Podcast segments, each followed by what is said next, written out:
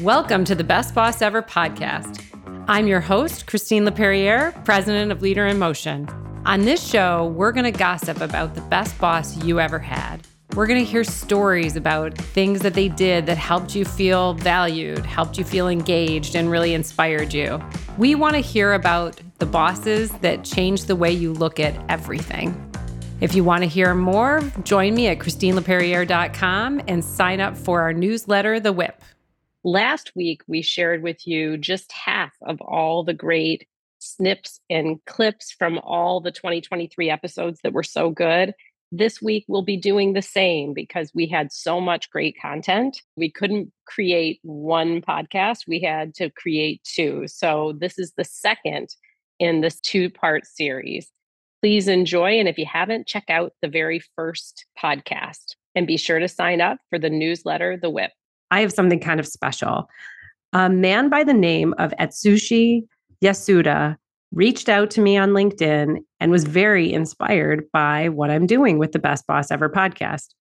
Of course, I love getting notes like this, and I'm so thankful to say that I get them quite often, actually. So, as he reached out, he said, Hey, you know, my dad has really been an inspiration.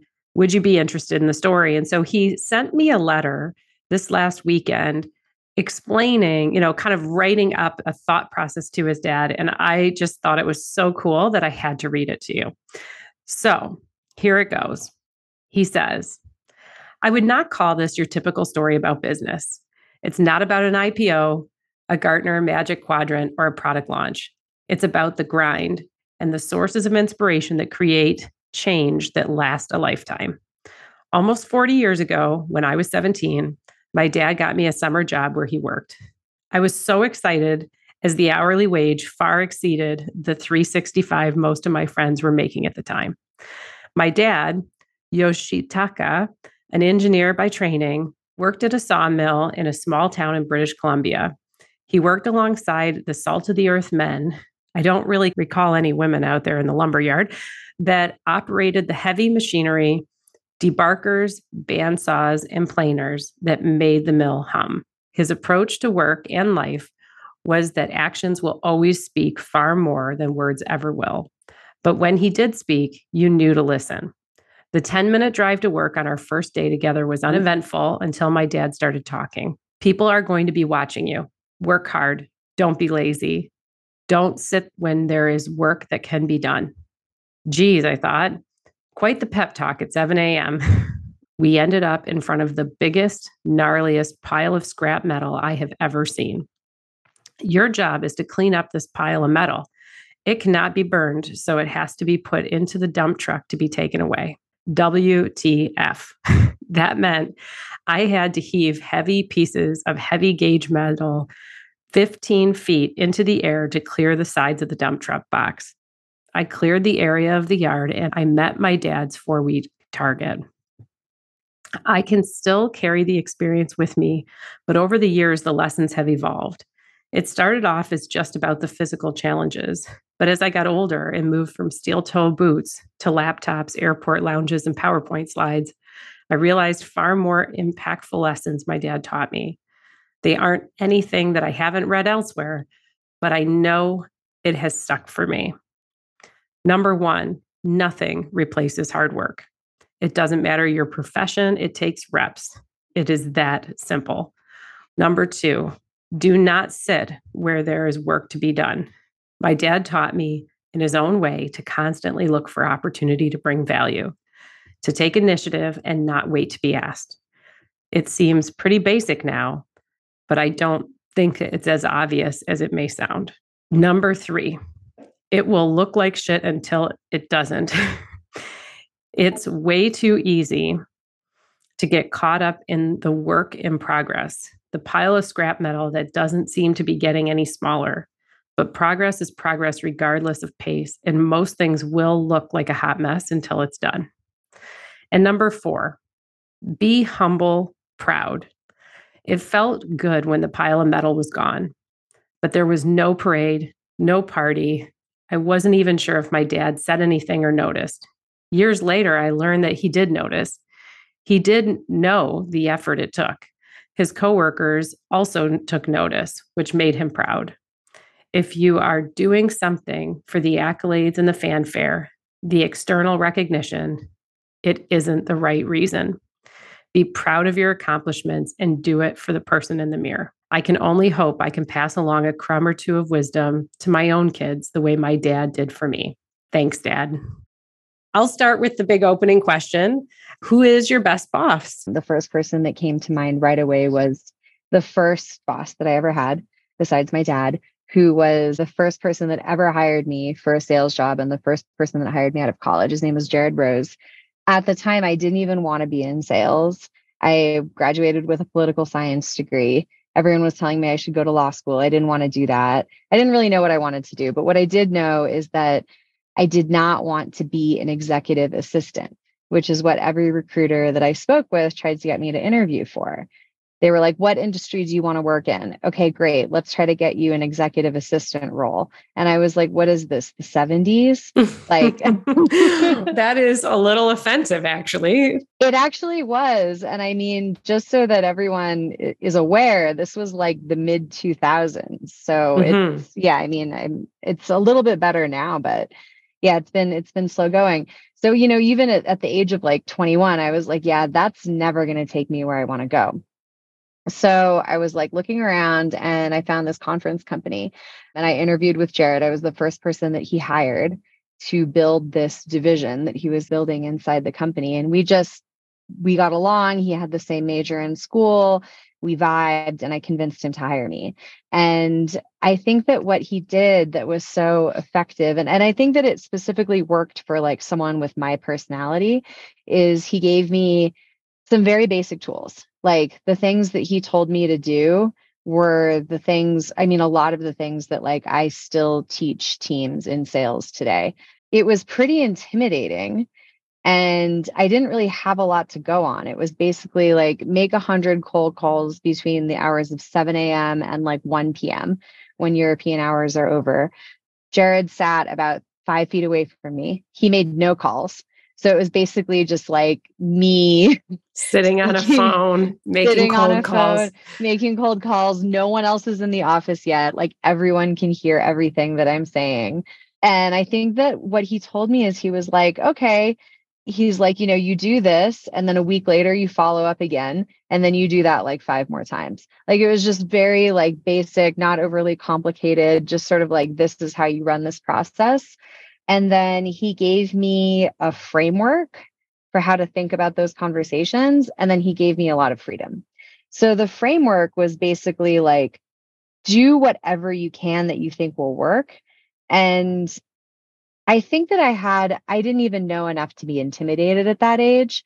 So I just sort of jumped right in.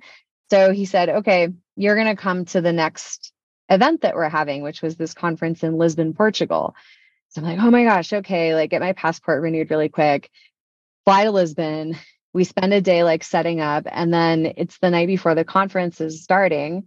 And I'm like, okay, like what's the plan? And so I asked him if he had a couple of minutes, and I went to his hotel room with my little notebook and I was like, so what do you want me to like do here? You know, like do you want me to sit in the sessions and learn about all of the content? Do you want me to help like run logistics and check people in? Like, what's the goal? And he was like, Oh, that's right. You've never done this before. Sorry. I just invited you, you know, as a yeah. guest. yeah. He's like, Oh, yeah, I forgot. You don't know about, you don't know how this works yet. He gave me like still one of the best pieces of advice that I've ever gotten, which was he was like, Look, basically all I want you to do is just try and make connections with people because ultimately the reason that you're here is to take over like a lot of my relationships so that I can keep building this business. And so, uh, you know, everybody here I know personally pretty much, but I want them to know you. So just talk to people. And then at the end of the event, you can tell me who you think you made a good connection with. And then I'll tell you which of those you can take over as your clients. And I was like, cool. And he's like, there's just one thing that you need to remember, which is don't try to impress anyone because you can't, you know, like you just graduated mm. from college. These guys are, they're in their 50s, they're highly educated, they've been everywhere, they manage trillions of euros. Like it's just no, And he said it in a way that it was not disempowering at all. It was actually extremely empowering because it took all of this pressure off. And yes. it wasn't in any way a put down. It was just like, it was honest, you know, and it was just like, look, like this is what it is. Like, don't try to impress anyone because you can't. Just try to connect with people. That just resonated with me so strongly. And I think it was also what I wanted to do anyway, but I'm like, you know, you're, it's like, is it going to be enough? And it was the best, it's probably like the best antidote to imposter syndrome that I can think of, you know? Right. What a great piece of advice. It really was. And it was, you know, there's some situations I think in which you do really have to to psych yourself up and be like i you know yes like i own this and i am that person but i think there's so many situations in life where you're like i'm not like there's the only thing that i have to offer here is my attention and that's in and of itself extremely powerful so so that's what i did once we sort of started to develop some trust the other thing that was so transformational about that experience is that he gave me a lot of freedom which I think was a function of just, I think I was maybe the first person that he had ever managed. And he was just sort of like, well, she's doing her job. Like she's doing well. So I'll just let her keep doing that. Like, great. That's why I hired her so that I can go do other things. Like, right. And then he sort of would give me as much guidance as I needed, but he also gave me a ton of freedom. And with that, I did like crazy things. Like by the end of that job, I convinced the company to organize a conference in Iceland because I just really wanted to go to Iceland. And I put together. so I really wanted to go to Iceland. Yeah. So that's where we should so, do it. so I made an event there. Like I created Amazing. the whole program, I got all the speakers. It was a really successful event. It actually ended up being like a month before the 2008 financial crash which if you followed anything about yeah banking at that time iceland's economy as a country was extremely involved in. So at the last minute like the minister of finance they found out about my event because i mean it, obviously like iceland is a tiny country and the minister of finance of iceland like called us and asked if he could come and speak. And then the president of the country hosted a reception for us at his house wow yeah. How often do you hear that? Never. It was so cool. Such the opposite experience of being someone's executive assistant. It allowed me to grow really fast in a really short period of time. And I think, you know, for somebody coming right out of school, it changed the way that I saw myself as a professional in an irreversible way. I reflected on that a little bit. And, you know, I think with Joe, the biggest thing for me is I genuinely felt that he wanted me to be the best version of myself I could grow to be. And that any of his coaching or feedback or suggestions were a hundred percent altruistic, if that makes sense. I, I truly felt that his desire was to, and it wasn't just me.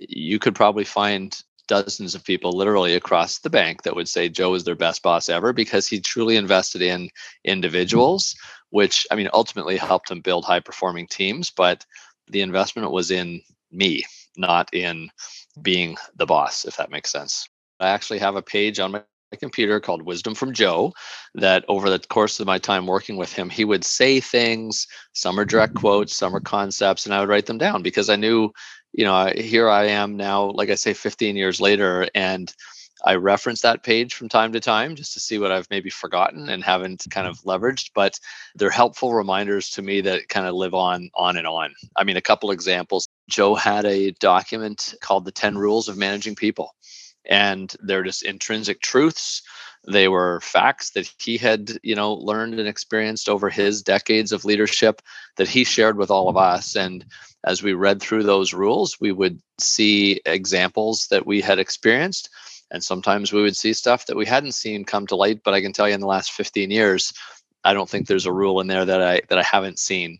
You know i'm not going to go through all all 10 but i mean like like a couple of them are never be surprised right? You think you've figured things out you know which way the road turns and where the business is going and things happen. And the way i've always interpreted never be surprised is never get flustered when mm-hmm. things don't go according to plan. Joe was one of the consummate examples of something would go wrong or not as planned. And, and his first reaction was, okay, let's understand what happened. What are the facts? How do we deal with it? How do we move forward? And so just the recognition that things will go off script, expecting the unexpected is half the battle, I think.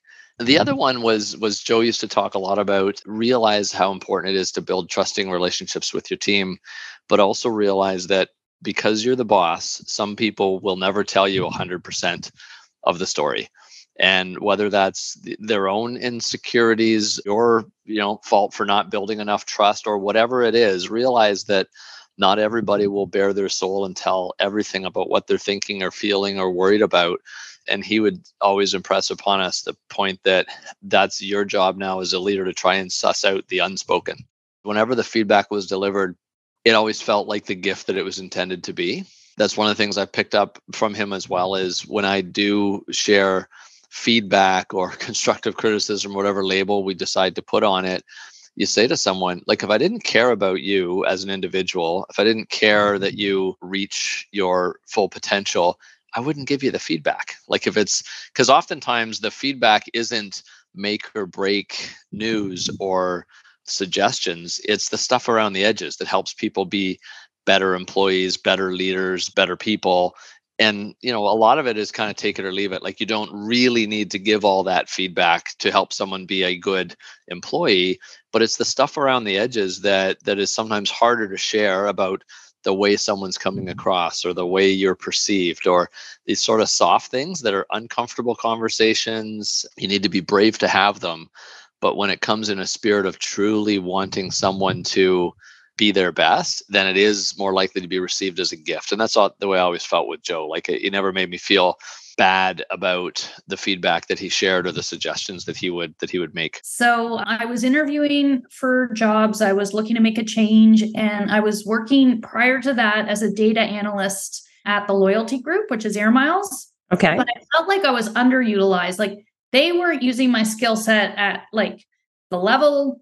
My abilities it just was kind of stagnant so i was really looking to make a leap and but it was hard to sort of right size myself from this job that I felt was like a little junior to my capabilities.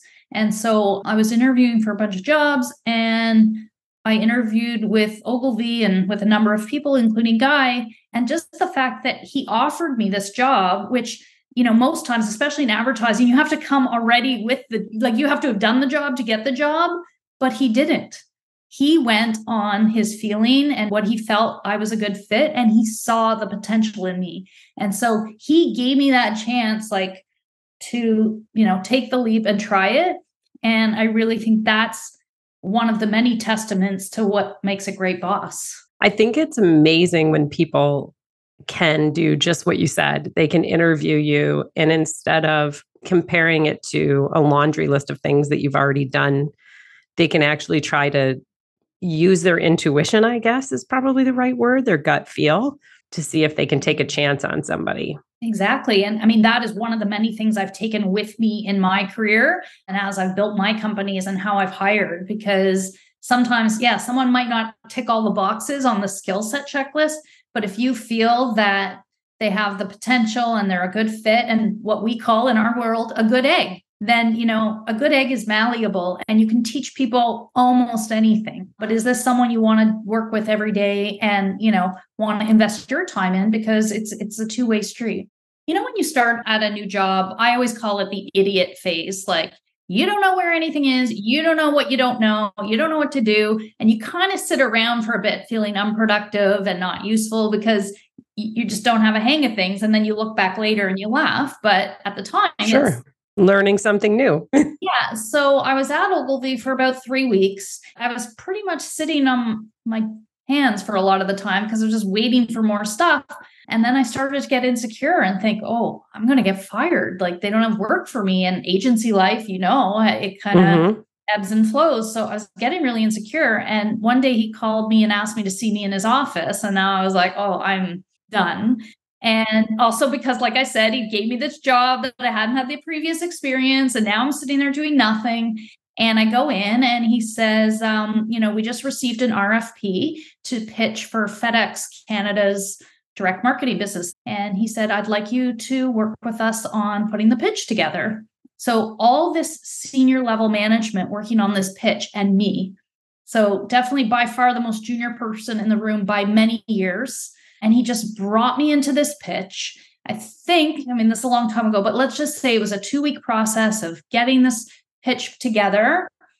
And then I just assumed, okay, great, they have what they need. They're going to go pitch it. And then he invited me to come, which also was exciting. And then the day before, when they were doing like dress rehearsal, he said, Okay, Joanna, so you're going to present this part. And he assigned me a part.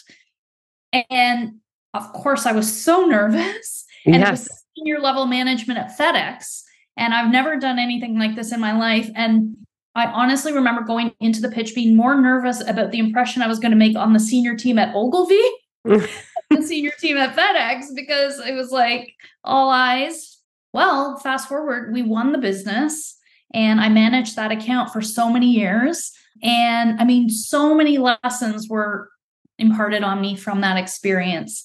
And one of the things that I always talk about about what makes a great boss is putting you know your people center stage not having a spotlight letting other people and also letting people stretch themselves giving them enough not throwing them off the deep end to drown but giving them enough of a stretch with a safety net where they can shine try something new stretch their skills learn more and not feel the need to take the credit or steal the show. How did he think it went? I'm just kind of curious. Did he give you feedback after? The way he gave feedback, not just at the pitch, but all through the years that I worked there. He's so thoughtful with his feedback. It was actually a joke in the agency because he's a British man and has got very much that like kind of absent minded professor kind of aura to him. And if you went into his office, either just to ask him a question about something or say you were showing him a deck and he was going to give his feedback on it. He's so thoughtful that he would take these long pauses. He wouldn't say anything. And what felt like minutes going by. He's so not ahead of his time, but I mean, it's just what no, people don't do. But right. he would take the time. He wasn't worried about the like, is this uncomfortable? He was so careful with his words and how he said stuff and really thought things through. And it really, I still think about it to this day, you know, when I'm in a hurry to like interrupt someone or jump in or or react emotionally to something. I just like sit back and be like, can you take a breath? Can you take a pause? Can you allow silence for a few seconds, a minute, whatever it takes?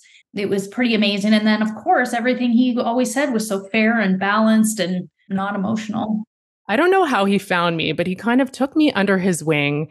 And all of a sudden, I was part of his posse. And we worked with a lot of financial services companies, back in the day, it was before Sarbanes Oxley time. So, again, anybody who remembers the Sarbanes Oxley times, post Enron, post Andersen, we were working on that type of work even before Sarbanes Oxley came into play. And Chuck was my mentor. He was my leader. He was actually my boss's boss, but he was just really instrumental at helping me build the confidence I needed as a bright eyed, bushy tailed Canadian in the big city of New York. So I think what was great is that he really believed in me, even though I didn't believe in myself at all. And he really empowered me to learn in the way I wanted to learn. He really, you know, invited me to meetings and allowed me to observe what a good meeting looked like. You know, it just runs the gamut from being like in the weeds with us, even though he was a senior manager at the time and went on to have a very, very, very successful career at Deloitte. And also just being that kind of visionary, you know, strategic thinker, relationship builder with our clients. He kind of ran the gamut, which I really appreciated. I just remember never really being kind of fearful of Chuck's leadership mm. and his mm. disciples also. So there were people who were, like I mentioned, there were managers between me and Chuck, who was the senior manager. And those managers seemed to take his lead in terms of how to lead in a motivating, empowering, kind of firm but fair way. So I don't remember a specific example because this is like 20 years ago at this point. But what I do remember is just feeling empowered and feeling that I was able to make those little mistakes and even some big ones and not kind of being massively penalized for it he was so generous in the way that he apprenticed me and made sure that I learned the skills he did. One of the things that I learned, like some of the best bosses, is that they don't hoard knowledge. Mm-hmm. For a lot of people, I feel like they think that knowledge is the thing they have to hold on to create value in what they do. And he was the exact opposite. He was so generous in the way he apprenticed me in the micro things and the macro things. And then he was really generous in terms of giving me opportunity to practice it out loud whether it was presenting or being the lead in something. And so it was really interesting. And it was also something that taught me how, you know, your best bosses, your mentors, they come in different shapes and sizes. He and I could not have been any more different. He was from Connecticut, and it's one of those like really rishy pishy sounding towns. His favorite sport was golf. I, I know nothing about golf. And yet we were kindred spirits. And it was a lesson also in the fact that there's a core humanity when you find somebody who's a really good mentor or boss that really can connect to anybody on the planet. I think that he really gravitated to my work ethic. He also saw how I didn't hoard what I learned. I think, you know, for a lot of people who are generous with their knowledge, they're a little bit more judicious about sharing it with people who are also going to share it with others right? Mm-hmm. I think he spent his time with me because he probably felt like he was sprouting another person in his image of somebody who was going to be hardworking, strong work ethic, which he had, but also who would pass it on, if you will. Because I grew up in so many different places, early on, by the time I was 18, I grew up in like four different countries slash continents. Wow. So I learned how to embody the person's story, how to live in their space. And I find that that if somebody is really sort of going to connect bridges and tunnels to you, that that disarms them, mm-hmm. that, that makes them more open. And so I think he, I think he appreciated that that I right. didn't come in assuming I was not going to have, as I said, kindred spiritness with him. That he, you know, I, I was interested in what he was doing and saying, and I didn't let you know perceived identity sort of blocks not to have that connection. And I think that that was appealing to him. There was one situation where I had to put together a pitch, if you will, for a particular strategy we were pursuing. And he took time to have me tell the story back and forth to him, that apprenticeship that comes to it. He was a good mix of like very blunt feedback where it didn't work because I didn't need anybody to coddle me. But at the same time, you know, was very supportive and that sort of old adage of what improv artists tell you. He was a very much an and person. That also was a mindset that really was I learned from him. The idea of like building up somebody while you're still giving them incredibly, you know, tough feedback. He was just amazing because he within minutes figured out what made me tick and never stopped asking what made me tick and responded to that by being the best possible manager I could ever have. He gave me enough leeway to get creative, innovate. He asked for my opinion, but he was always there if I needed him. So he provided me the brilliant consulting apprenticeship. And I'll tell you a story that really formed the way I view my role or have viewed my role ever since. My very first engagement with that company was a huge transformation project with the Department of Homeland Security. Project meeting, government leads there, and our project manager, who was not my best boss ever, but I equate the two because they have the same attitude. We're in this meeting, and I'm sitting there thinking, okay, this is going to be one of these dull kickoff meetings for a major project. And this colleague of mine said to the government project manager the following words We're glad to be back. You've had us back three years in a row. Every time we gave you our services, we made our recommendations, and you didn't implement and you didn't transform. I'm here to tell you that this is the last time that, in good conscience, we can take your money. So if you again don't implement our recommendations, we will not bid on the next contract. And I almost fell off my chair. And I thought, this is what you want in an ethical consultant. Yes. And that was the attitude of the whole organization. And, and my best boss ever at that time personified all of that. So to me, that was a key. I love the integrity that stands behind that, right? Yeah, and it's usually not the reputation of government consultants, right? They're they're right. viewed as slimy and somewhat, you know, cutting corners. But this was very much a no surprises approach in every single one of our projects. You will not hide stuff from the client ever. Transparency and building of trust was just utterly amazing. So that that was very formative for me. So the second one was an amazing leader in terms of innovation and taking my expertise seriously. And they hired me as the trusted advisor for the for the State Department because we were implementing worldwide new visa information systems. Crazy stuff. It was a no cost to the government contract to the tune of about 100 million. Now I had to learn the for profit world. I came from being a government consultant, and now I'm in the for profit world where I have to figure out business cases that I have to sell to the C suite and it's no cost to the government. So the even a bigger company than the other one I just described, this company went at risk to the tune of tens of millions of dollars, taking it in one little applicant fee at a time. So it was it was a huge risk for the company. But this director gave me the best apprenticeship ever in terms of thinking through the process of a really complex operation in a foreign country where you had to consider local laws. You had to consider currency exchange rates, cultural considerations about how to do business in a contact center in El Salvador, right? Mm-hmm. It was mm-hmm. amazing. And the way he taught was to sit down and say, okay, let's figure out Polish pricing. And we'd literally have the proverbial napkin in a beer garden in Germany. And we'd map out every step that we could think of that we needed to come up with pricing that would work. Wow. It was fantastic. So, the best boss I think that I've ever had is Brock Higginson. And Brock Higginson was my principal when I was a classroom teacher in a past life. okay. Usually, when you think of a, a principal in a school, historically, especially across Canada, that usually used to be kind of like the, the best teacher in the building right? It was kind of the master teacher. It was the person that everybody wanted to be in their class, and also the person who had the best results with student learning. And usually it was a very experienced person, very more towards the end of their career, and really a subject matter expert. So, a really, really knowledgeable about a subject area. And Brock kind of broke all those rules in a super inspiring way.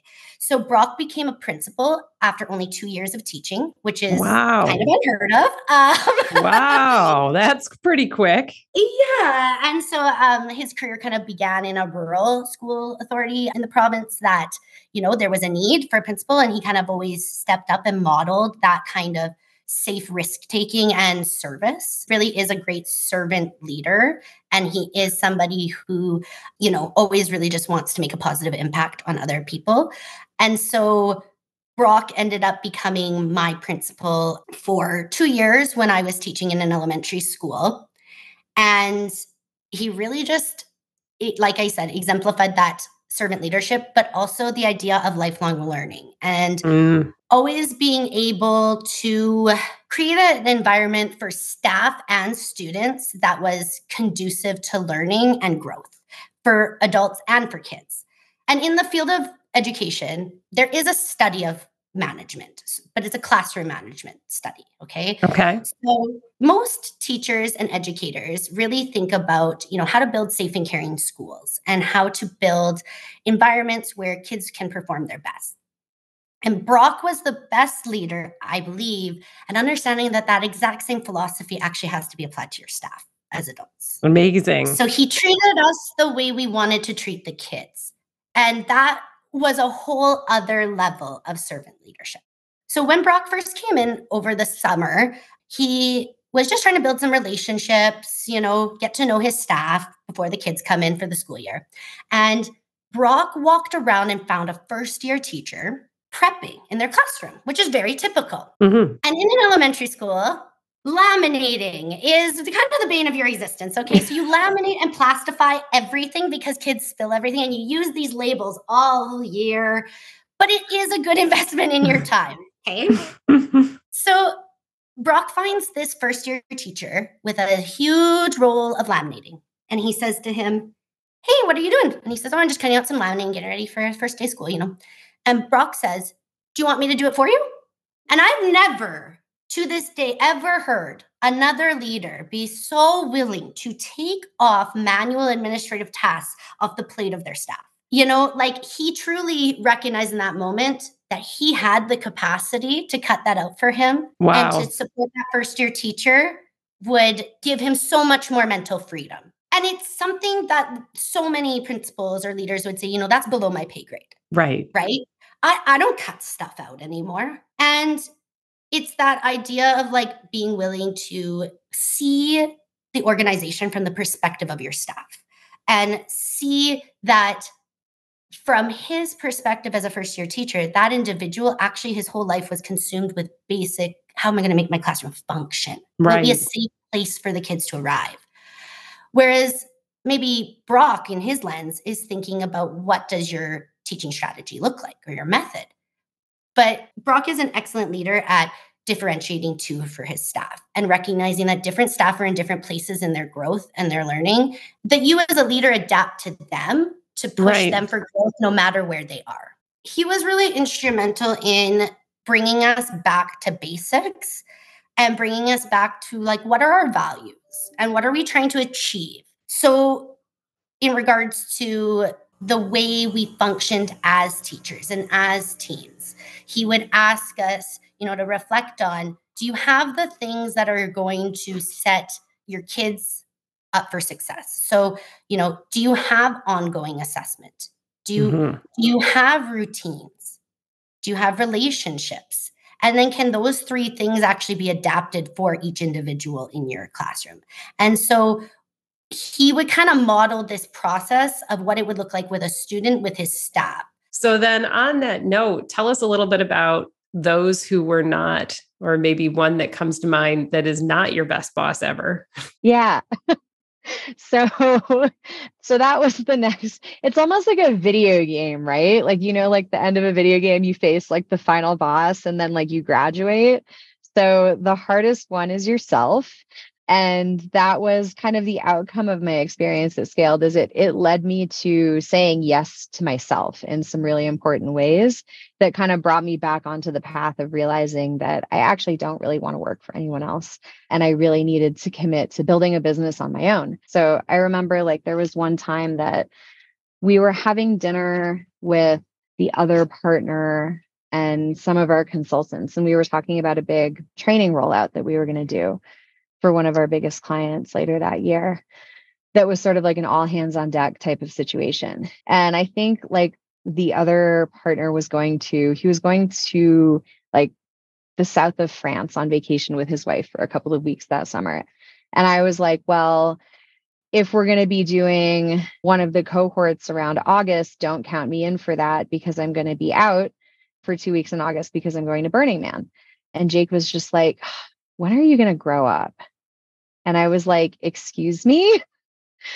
And it like in that moment, I was sort of like, whoa, wait, hold on. Like, like this guy's gonna go drink rosé on the beach in the south of France for two weeks, and Right. I'm gonna go drink rosé at Burning Man. Like, Yeah. what's the difference? You know? Right.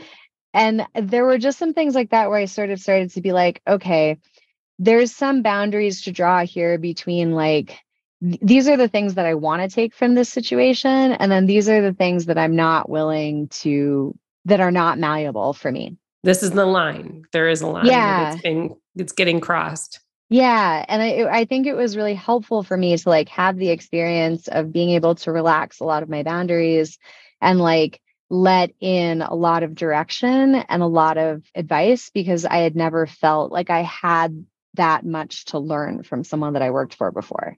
And then that was one of the things that kind of led me to being like, okay, I think that like I've completed this chapter and then i i started to start to carve out space to start to work on like my own projects and i ran into every single tendency that can hold you back in rapid succession. Like starting with like starting with like procrastination like i would sit down to do something and then i would be like well wait what am i supposed to even be doing during this time? And like wait where's my notes? And da da da da. And then i'm like my god i would never show up for a meeting with somebody else like this like why am I doing this, you know, for myself? And then that sort of led to, you know, the the second part where it's sort of like, well, whatever, like you're not going to be able to do a job at this right now. So just go do something else anyway. And then feeling really bad at myself because I wasn't being productive enough. And then realizing that I was being the overbearing boss that I was trying to get away from to myself. And that I still had that voice in my head that was like, you know, what are you doing? You're never going to be successful. Like, this is ridiculous. And then I'm like, wait a minute, like, who am I performing for? Mm-hmm. And so that was the most interesting part of it was realizing that I still had in my head the voice of everybody that I've ever worked for. And it was like this weird invisible Greek chorus around me in my office by myself. Yes we don't have a lot of models for positive motivation and like positive self management. And I think that in the absence of another framework, your brain just sort of defaults to whatever has worked for you in the past, even if what that was was actually not really that healthy. Like there's a lot of things that can be effective that are that are actually not really good in the long term. One would be the after hours email thing. Like I I had a couple people I worked for that I could tell their their work time was Sunday mornings and mine's not. Like mine's not. And so to get emails from your boss at 10 in the morning on a Sunday when even though he or she is not expecting an answer, but it's still ping, mm-hmm. ping, ping on the Blackberry or on the iPhone. When I'm trying to separate myself and have a nice Sunday morning with my family, I found it very distracting. And so COVID became a weird thing for that because people's work days kind of got all flexible, right? I'm working from home, so I've, you know, I might have to do stuff with my kids and then I'll be online later. And, and we've lost this sense of a clock. And so I also work at weird hours generally, like super early or late at night or on a Saturday because I cut out early on a Thursday and all these things. But but I, I'd ask my team now, like I tend to go, like, do you would you rather me when something comes to mind on a Saturday afternoon, do you want me to plop it into your inbox on Saturday or do you want me to save it up and like carpet bombing Monday morning with 16 emails? Yes. And some people say, send it to me when you think of it because I know that you don't need the answer right away, but it allows me to kind of reflect on it for a bit and think about it. And it doesn't hijack my day when Monday I think I've got my day plan and all of a sudden, you know, I've got three questions at seven in the morning. And others would say, I'd rather you keep the distance and draft them and hit send first thing Monday. And so everybody's different. And so I, I just learned from that one that like, you know, there were people who would have got those Sunday morning emails from that boss and wouldn't have cared. But it's I think it's asking and trying to say, you know, how do how do I customize? How do I do that is is important. Turnover, which is very expensive, less productivity and bad behavior i think begets bad behavior so you know if i beat up on you then you beat up everyone's trying to like then it becomes a blame party who you mm-hmm. know um, as opposed to like rising up, it pushes everybody down. You know, I mean, I don't have the stats offhand, but you and I both know that, you know, companies that are run well see better profits and the output speaks for itself. People's mental health matters. No job, no amount of money in the world is worth being miserable all day, being stressed, feeling uncomfortable, feeling beat down and not appreciated. And I always say, too, employment is a two way street. Even though I may be paying you it goes both ways. You are not my slave or anything like that. Right. You know, I always say like the difference between a good boss and a bad boss. A good boss treats their employees like comrades, not soldiers. I'm asking you to do a task and I'm paying you for that task. And in return, I'm giving you an environment in which to do the task. And also, yeah, I mean, people are just not standing for it. Um, there's, you know, there's a lot of competition. There's most people are now awake to the fact that, you know, there's something better out there. I wouldn't classify any of my leaders as the worst boss ever. But I would say, you know, that piece about not feeling anxious ar- around Chuck's leadership and not being anxious about making mistakes. Definitely had other leaders where I felt more anxious about making mistakes and more worried about the micro because that's where the focus was, as opposed to let's focus on the bigger picture. And yes, we have to get the micro good and yeah. but let's not let perfect get in the way of good enough. And so that's what I would say. Leaders who operate kind of by policy and by mandate and by iron fist and by perfection, that's not going to motivate anybody to do good work. And so, really figuring out what motivates people to do their best work and what does the exact opposite is really important for leaders to take a hold of. And so, I would say emotional intelligence is one of those things that can, I mean, it, it can't be overlooked because it's so critical that we understand how people are reacting to us and how people are performing as a result of reacting to us you know it's interesting i think that i i would say that part of having a bad boss is where you are in your mental framework as well like if i had a bad boss now i think i wouldn't be in a the same state that when i used to have bad bosses right because mm-hmm. i was mm-hmm. i wasn't aware of myself and i was unsure of myself and so when you have somebody who's walking around with their own issues and lo- and their own self-esteem issues crashing into your own uncertainty it's not going to be a good combo, right? Right. So I'd say the one thing I've noticed is low self esteem. Yeah. Is one of the common threads I've seen. Yeah. Which is why I think people really have to work hard if they aspire to be leaders, to be whole people. There's nothing more dangerous than a powerful low self esteem person. Right. right. You have to work on yourself and feeling fulfilled if you want to be a leader because you, you you're governing people's lives. This philosophy of like I can't compliment too much because that will make them their heads bigger or they may leave us right? Because mm-hmm. they might mm-hmm. they're so big. Like keeping somebody's wings tight and clipped is what's going to keep people in your company right? If people are going to fly away from you they're going to fly away from you. And i think you know the reality is if they do it thinking that you've added to their life that you've just amplified your influence in the world. I had a leader who got hired in after i was there for a while and the first thing they told me when they walked in was, I don't really know anything about what you do in learning and development. You know, that's going to be your thing. Move on.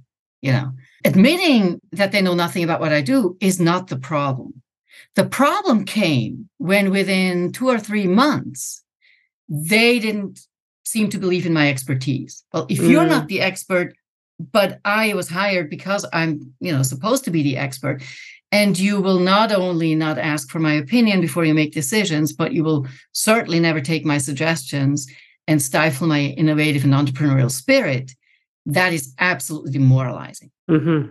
Yeah. And, and, again, you know, I don't expect a leader to know everything. On the contrary, I think an effective leader hires people who are completely unlike them and complement their strengths and build a team right. that way. I don't want to have 15 mini me's running around.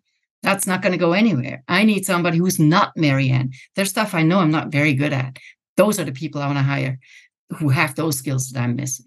Right. So, so that was that was a problem for me. Well, and it's so interesting because you just pointed out something like so the person just didn't include you or didn't invite your expertise to the table. And so sometimes it's funny, we think of a not great leader as somebody who says something terrible or does something awful.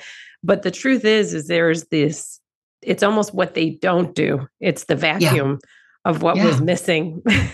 so many people have a hard time materializing the investment in leaders because they can't always see that direct investment. What do you think was the the hard-hitting benefit to the business from a numbers standpoint? Everything he talked about started with why does that matter to the customer?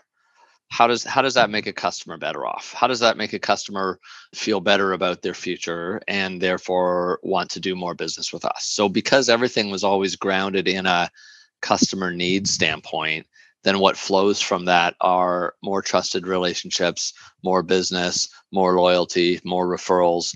But it started out with a with you know a, a pure objective of one customer at a time how have we made their life better and and all the other stuff just flows from that and that doesn't matter if you're in banking or if you sell toothpaste or if you sell cars it's about what unmet need do customers have that you have a solution for and how are you making that solution easy for them to get understand use ask questions about, ask for help when they have it, because people's lives are busy and information overload makes lives confusing. And if if everything you focus on is meeting needs in an easy, frictionless way for customers, the business benefits will will just flow naturally out of that. It more than pays for itself because you know when you're a good leader and a good boss then you train and mentor other people not only in how to do the hard skills of their job or the technical skills but the soft skills of how to manage situations how to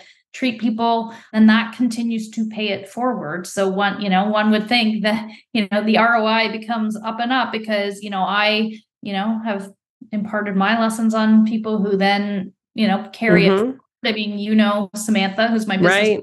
now, has worked for me for almost 18 years in one capacity or another. And now she went from being my intern 18 years ago crazy? to my business partner and now we pass it on to all the people that work with us a certain style of work and so it continues to spread and hopefully you know it's like an antidote to the bad bosses. I think chuck can probably count and also not know about how many amazing leaders he's developed and how many amazing leaders they've developed and how much business has been brought into Deloitte. I mean, he's he's a career Deloitte person. I mean, he's had so much impact on that company. He eventually he had a few amazing roles, but the most recent role he had or one of the more recent roles he's had is the CEO of the risk advisory business. And I can only imagine, you know, through his relationships and through his building of leaders, how much that's impacted the bottom line. I mean, without a doubt. I think that more than even compensation, people want to be seen valued and developed. I'm not saying people want to be underpaid, but I think that compensation becomes the only conversation in the absence of those things. And so the price you pay for disruption and turnover and so many other things, and just our work life is the most of our lives. And just the mental health you provide and the cultural health you provide when you aspire to be a good leader is insurmountable, right? It's just unbelievable. And so one day maybe we'll be able to have the metrics to be able to quantify this in a proper way that, you know, the bean counters will understand. But I think that ultimately, like, oh, the only people that think in the form of compensation are the people that are not investing in being that kind of leader. It's huge. Uh, I, I think if you have a best boss ever, and, and again, I'm a little biased. I mean, it is intercultural stuff, right? But if that best boss can use those cultural competencies, those intercultural competencies to figure out how to talk to each person the way they need to hear whatever the message is, whether it's a difficult conversation or a motivational speech or saying, here's the bottom line, let's go get it, uh, whatever it is, right? If they're capable of doing that, then the business will take care of itself. You don't have to apply excessive guidance. You can really just motivate people to be the best at what they are. I think the other thing that's really important about a best boss is that they build a team based on how the team fits together, keeping in mind the end goal. And sometimes it's not the person with the very best skill and, and years of experience. Sometimes it's the person who's the best fit culturally. Mm-hmm. You can always add skills, and but fit is difficult sometimes, right? Right. So it, I, I think it's absolutely key to success to have a best. Yeah, definitely. I think that the the two things that you do when you increase the bottom line as an educational leader is you, and what Brock has done is he increases the capacity of his staff by recognizing emerging leaders and building and investing in them, and then he uses those great leaders on his staff to build the capacity with some of the more reluctant staff, which is a great strategy. And then he uses that to ultimately increase his bottom line, which is student learning. He increases the what, how much, and to what level of mastery students are learning in that building because he's increasing the capacity of all of the teachers. And research makes it really clear it's the teacher and then the principal that impacts student learning That is amazing. So, just kind of as we're starting to wrap, I, am curious. You know that there's leaders that are listening to this, they're on the hunt for becoming, or maybe they already are best bosses and they're always looking for fresh ways. What would be some of the tips that you would give them? Oh, man. There's two books that I would recommend that have helped me immensely. One is The Upper Limit Problem by Gay Hendricks. Oh, I like that yeah. one. Yeah. It's really mm. good. He has some podcasts too, if you don't want to read the whole book. There's another one. It's a book that a friend of mine gave me that I've I've probably given out like six copies to people so far, which is called The Diamond Cutter. I can't mm. remember the name of the author, but it's the best explanation of like super practical application of Buddhist principles that I've ever come across. And it's it's cool because the name refers to the Diamond Cutter Sutra in Buddhism, but it's also about a literal diamond importing company that these Buddhist monks run. It's just a very very very cool book. It's not like fluffy at all. It has like extremely practical like practices that you should do.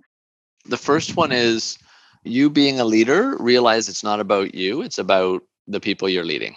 If you approach leadership from a almost like a servant leader standpoint and an enabler to help people recognize and attain their full potential, then good things will happen. Like I, I want you to be successful for yourself. I want you to recognize and achieve your full potential for yourself. And you know what? Knock on effect is if everyone on the team does that, then as a team we're going to perform better, and then that will reflect well on me as a as a leader. I think it has to be genuine. It has to be selfless. So actually, it comes from one of my favorite quotes of all time of David Ogilvy, who has a book of incredible quotes and thoughts on not just advertising, on leadership. And he always says, you know, hire people smarter than you, and then you'll have a company of giants because that relates to the taking out the ego, you know, focusing on the output and letting people shine if we think about, you know, delegation. So delegation isn't drop it on someone's lap and then leave. It's really being there as a support and as a sponsor and as an advisor and as a coach. So really perfecting that balance is really critical. So, you know, empowerment is my word. It doesn't mean delegate and leave. It means be there as a support and don't create that that system of fear where people feel that okay, well, I've been delegated to but not really because they're going to micromanage me through it. So I think there are two buckets. One is hardcore techniques, right? So definitely be an avid reader of like management sort of techniques, behavioral science, all the things that sort of technically help you, right? It's already been written in the books. So there's no point in there's nobody gets like originality scores in this. You're either yeah. a good human or you're not, right? So the one thing I'd say is like go read the books, read listen to the podcasts like yours and everybody else, right? In fact, I know a lot of people that know how to say all of those things, but behind the curtain are not all of that is useless unless you work on yourself. Mm-hmm. because you never you know you know how they say like leadership doesn't make people it just reveals them? Right. Right? You have to decide what kind of human being are you going to be when you arrive because you will be revealed whoever you are. Do anything you can to become aware of what's going on with your team members right? I mean it's that active listening that genuine interest in what makes them tick and what's happening with them today in this moment. Uh, I know we get buried in work and we forget to listen and because we don't have time or whatever. I, I have a rule where I tell my team members, I know I get frazzled sometimes, but if you need my undivided attention, tell me I need you for two minutes in the conference room, and you will have my undivided. I'll drop anything, and we'll you'll have my undivided attention. Because if I stop paying attention to what it is you need, I am not doing my job. So it's that cross-cultural understanding. It makes you vulnerable, which is actually a good thing because you mm-hmm. can admit that sometimes things are too much for you too, right? Yep. But if you make an effort to understand them, I guarantee you they'll make an effort to understand you, and it will be the sky's going to be the limit in terms of meeting your business goals? I think to see your role as a teacher instead of a supervisor.